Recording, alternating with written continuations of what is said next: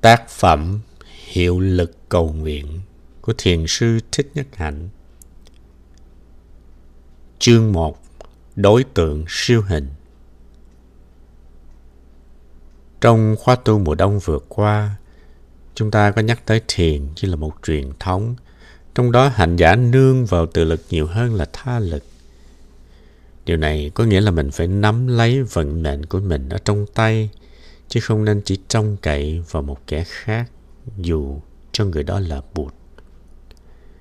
Nhưng nếu như vậy thì vai trò của sự cầu nguyện là như thế nào? Chúng ta có nên cầu nguyện không? Và chúng ta có thể cầu được gì? Tôi còn nhớ hôm các sư cô định nghiêm và giải nghiêm đi thăm và chia sẻ ở một nữ tu viện công giáo ở Saint Etienne về. Các sư cô có tâm sự rằng thấy mấy bà sơ trong tu viện cái gì họ cũng khoan trắng cho Chúa, cũng hoàn toàn trông cậy vào Chúa, phó thác cho Chúa và như vậy các bà khỏi phải làm gì hết. Mình thấy mà ham. Còn bên đạo buộc thì mình phải lo đủ mọi thứ, phải thực tập thiền hành, thiền tọa, phải nắm lấy hơi thở và vận mạng của mình trong tay, nhiều khi cũng cảm thấy mệt. Câu nói đó nằm ở trong tim của tôi. Và vì vậy trong bài giảng hôm nay, tôi sẽ tìm cách giải đáp cho hai vị đó, cũng như cho những ai thường thắc mắc về vấn đề linh ứng của sự cầu nguyện. Những nghi vấn khi cầu nguyện. Khi đối diện với việc cầu nguyện, chúng ta thường có nhiều nghi vấn. Nghi vấn đầu tiên là cầu nguyện có kết quả không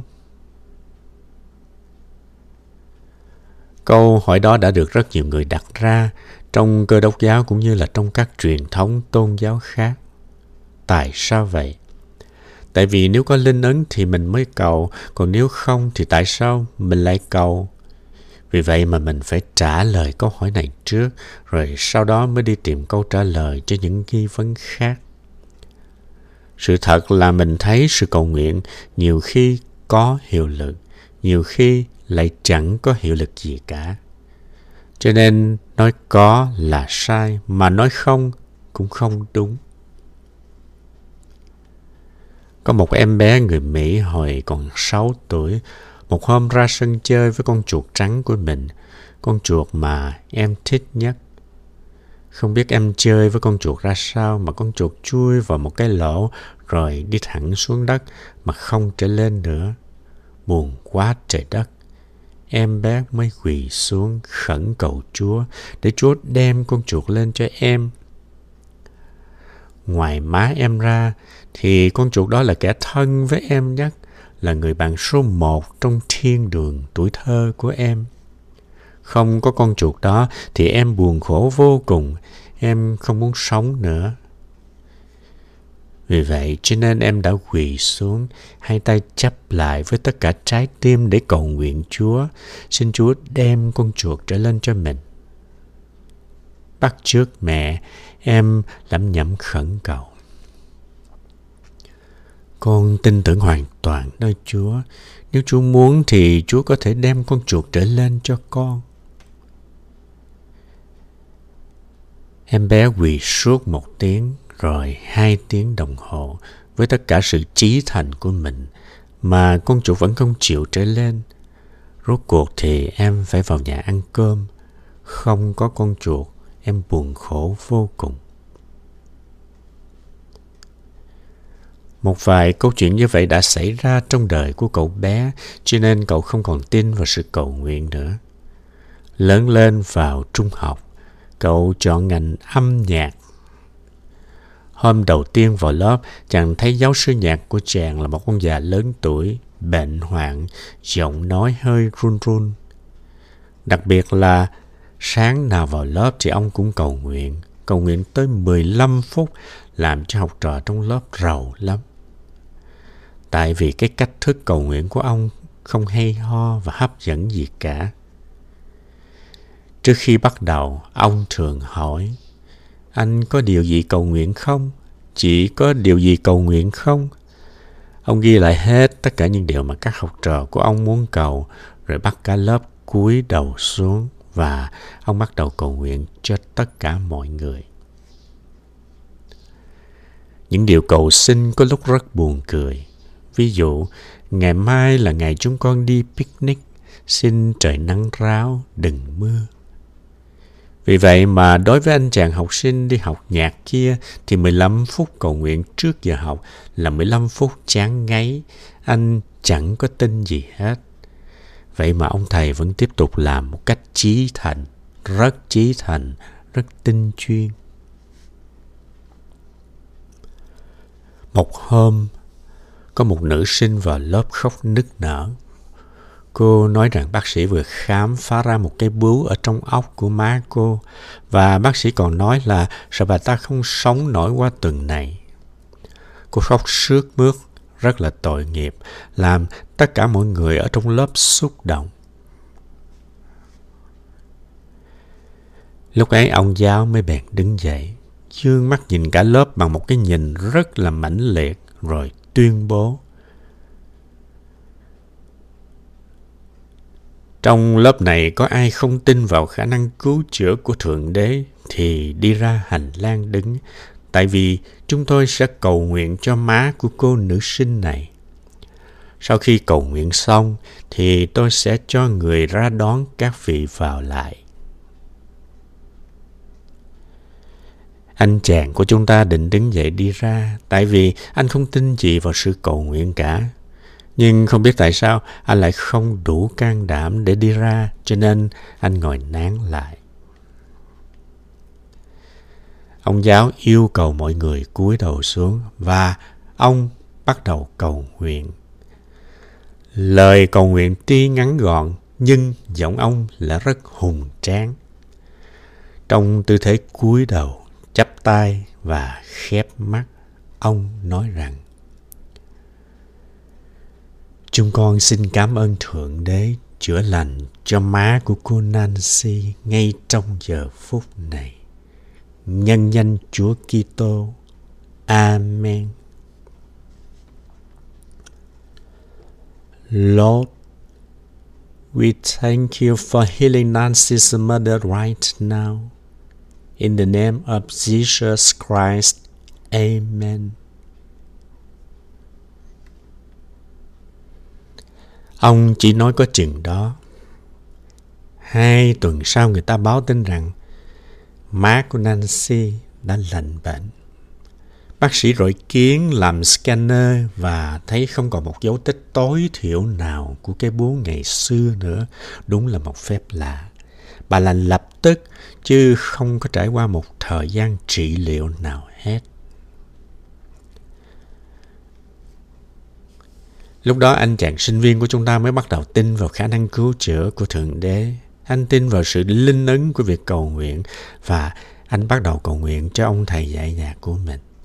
Anh đã cầu nguyện với tất cả tâm thành, tại vì chuyện chữa lành cho bà mẹ của Nancy là một phép lạ mà anh đã chứng kiến. Anh cầu nguyện với tất cả trái tim của anh cho sức khỏe của ông thầy dạy nhạc.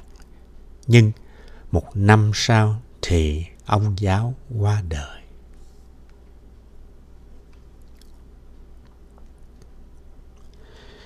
Như vậy có nghĩa là để trả lời cho nghi vấn thứ nhất thì ta có thể nói rằng cầu nguyện có khi thành công, có khi không thành công. Vì vậy câu hỏi thứ hai được đặt ra là tại sao cầu nguyện có khi thành công, có khi không thành công? Có một phương thức cầu nguyện nào bảo đảm đem lại kết quả không? Nếu người nào có phương thức đó thì mình sẽ bằng lòng mua với giá rất cao. Vì nếu làm đúng theo phương thức đó thì thế nào cầu nguyện cũng có kết quả. Nhưng ai, ai là người đang nắm cái phương thức cầu nguyện có kết quả đó? Như đã nói ở trên, khi đối diện với việc cầu nguyện, ta thường gặp rất nhiều nghi vấn. Vì vậy mà khi đang tìm câu trả lời cho câu hỏi thứ hai thì một thắc mắc khác nó lại hiện đến, đó là câu hỏi thứ ba nếu trời đã quyết định như vậy, nếu thượng đế đã an bài như vậy rồi, thì cầu nguyện làm gì nữa? Các nhà thần học nói rằng nếu Thượng Đế đã muốn như vậy, thì cái ý nguyện của Thượng Đế sẽ thành tựu. Vậy thì ta cầu làm gì nữa? Nếu tất cả đều đã được Thượng Đế sắp đặt rồi, ví dụ như người đó đến tuổi đó thì sẽ phải bị bệnh ung thư, thì tại sao ta lại còn cầu nguyện cho mất công?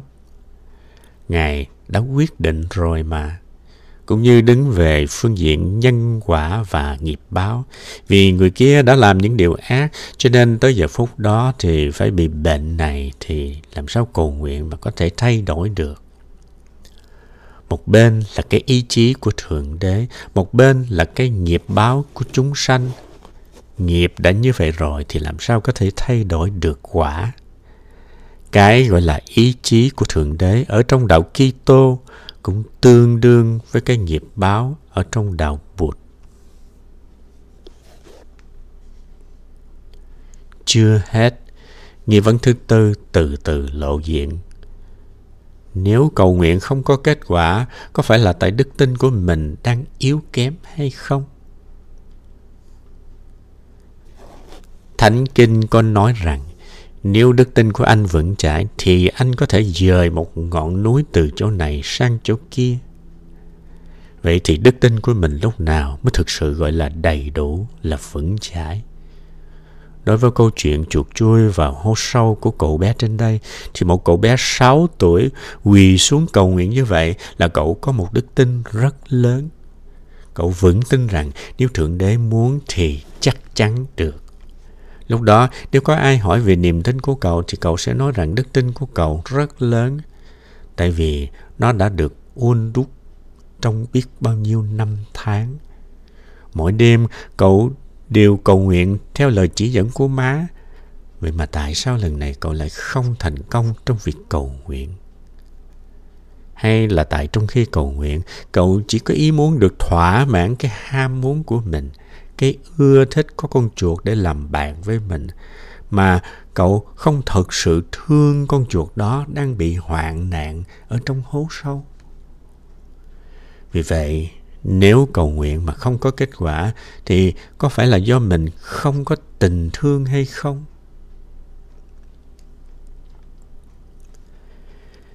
nhiều khi mình tin rằng đã cầu nguyện hết lòng, cầu nguyện với tất cả mọi tế bào trong cơ thể của mình, với tất cả mọi giọt máu trong con người của mình, vậy mà cầu nguyện cũng không thành công mình thương người đó quá chừng người đó đang hấp hối vậy mà nói là mình không có tình thương sao được mình thật sự có tình thương mà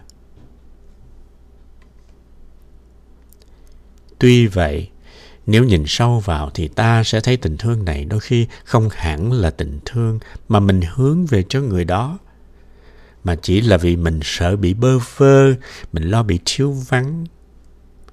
Nếu mình lầm lẫn tình thương với sự sợ hãi về cái bơ vơ của mình, thì đó có phải là tình thương hay đó chỉ là một cái ước muốn?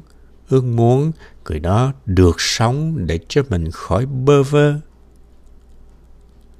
Cho nên đó không phải thực sự là tình thương mà mình dành cho người đó, mà chỉ là tình thương hướng về cho chính mình.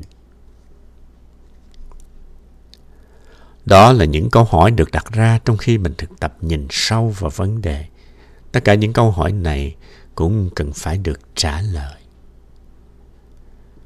ngoài ra, trong vấn đề cầu nguyện, ta còn có một câu hỏi cuối, câu hỏi thứ năm Người mình cầu nguyện là ai? Thượng đế là ai? Bụt là ai? Bồ Tát Quan Thế Âm là ai? Đức Mẹ Maria là ai? Nói rõ ra câu hỏi cuối cùng trong vấn đề cầu nguyện. Khi cầu, ta cầu ai?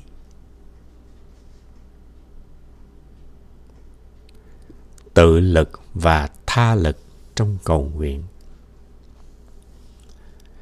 Chúng ta biết rằng khi ta có một đường dây điện thoại, muốn cho điện thoại của chúng ta có thể sử dụng được thì trong đường dây phải có điện.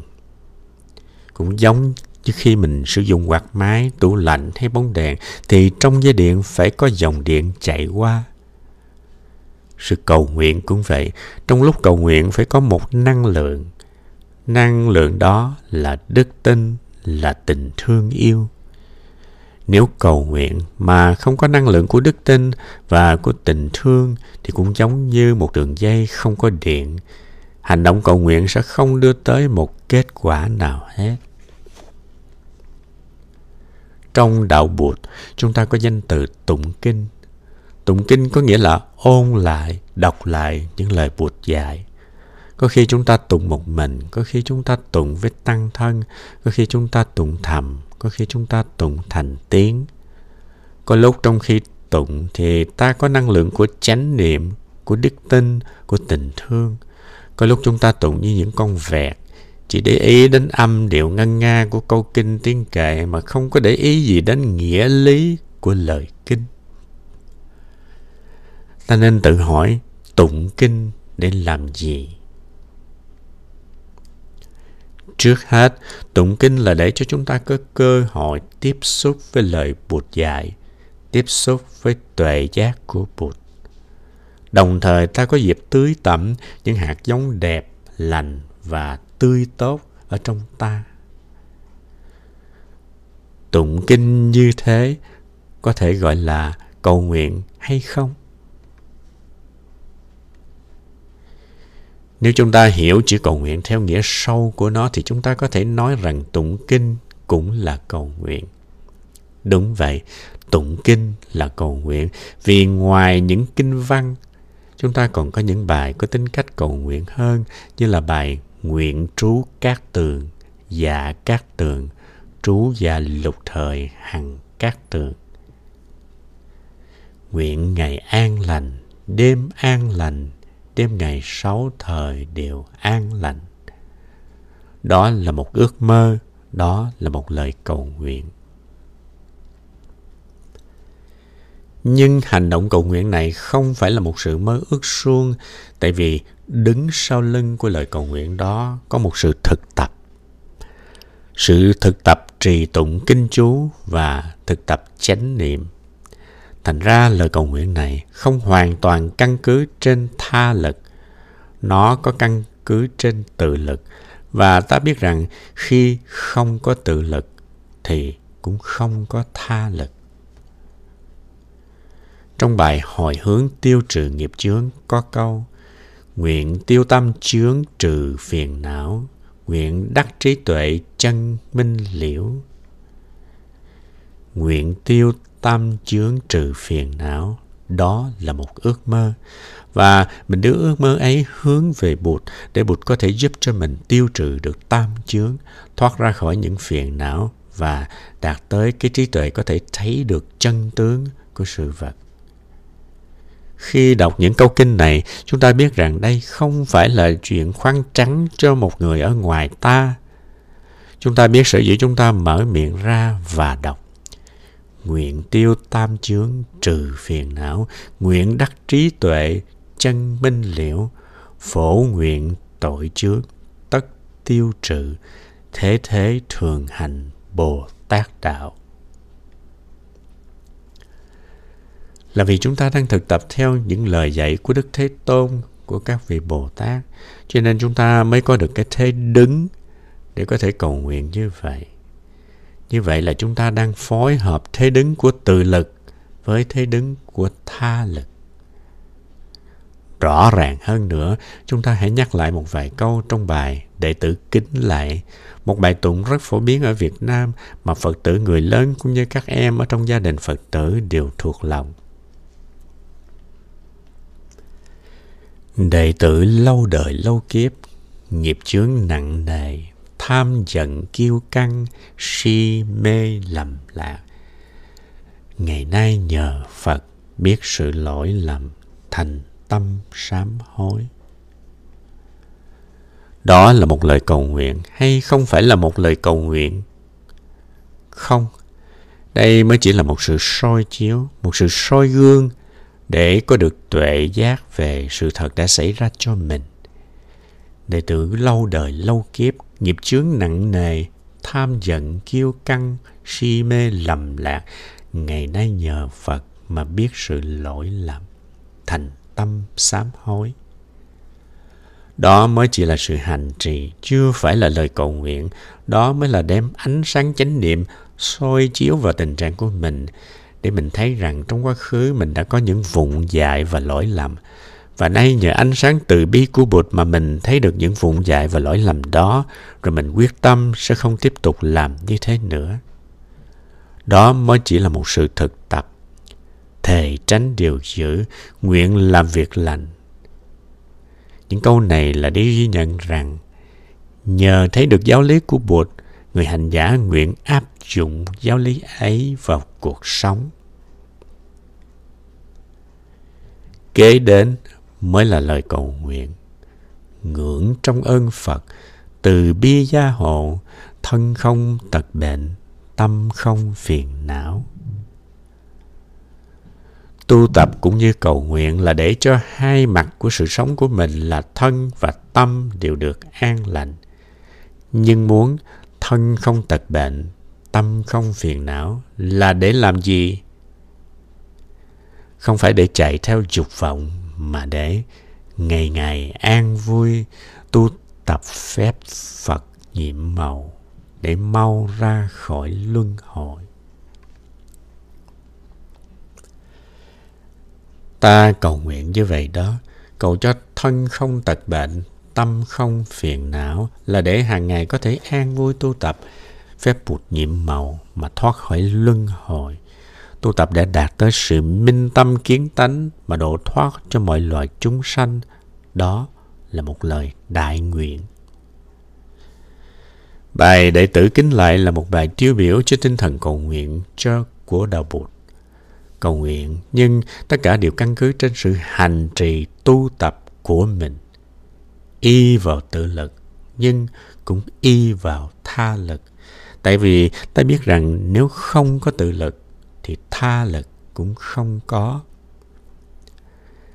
Ranh giới giữa tự và tha là cái mà mình phải quán chiếu chỗ nào là chỗ chấm dứt cái tự và chỗ nào là chỗ bắt đầu của cái tha đó là một câu hỏi rất lớn, nó thuộc về câu hỏi thứ năm cầu ai? Ai là người mình cầu nguyện? Trong đạo bụt có thể câu hỏi đó đối tượng của cầu nguyện là ai? Là câu hỏi căn bản. Nếu chúng ta tìm được lời giải đáp của câu hỏi này thì đối với những câu hỏi khác chúng ta có thể giải quyết được một cách không khó khăn gì. Trong truyền thống tu tập của người Phật tử, mỗi khi chắp tay lại trước đối tượng của sự lễ bái, chúng ta phải quán chiếu để biết mình là ai và người ngồi hoặc là đứng trước mặt mình mà mình sắp lại là ai. Trước hết ta phải thấy giữa hai ta có liên hệ gì với nhau giữa ta với Bụt có liên hệ gì với nhau, rồi ta mới nên lạy xuống. Nếu anh tưởng rằng Bụt là một thực tại hoàn toàn biệt lập với anh, không dính líu gì tới anh cả, anh đứng ở dưới này, còn Bụt ngồi ở trên kia, rồi anh lại xuống, thì cái lại của anh không đúng chánh pháp. Tại vì cái lại của anh căn cứ trên một tà kiến gọi là ngã Bụt có một cái ngã riêng biệt, hoàn toàn khác với anh và anh có một cái ngã riêng biệt, hoàn toàn khác với Bụt. Cái lạy đó là một cái lạy mê tín.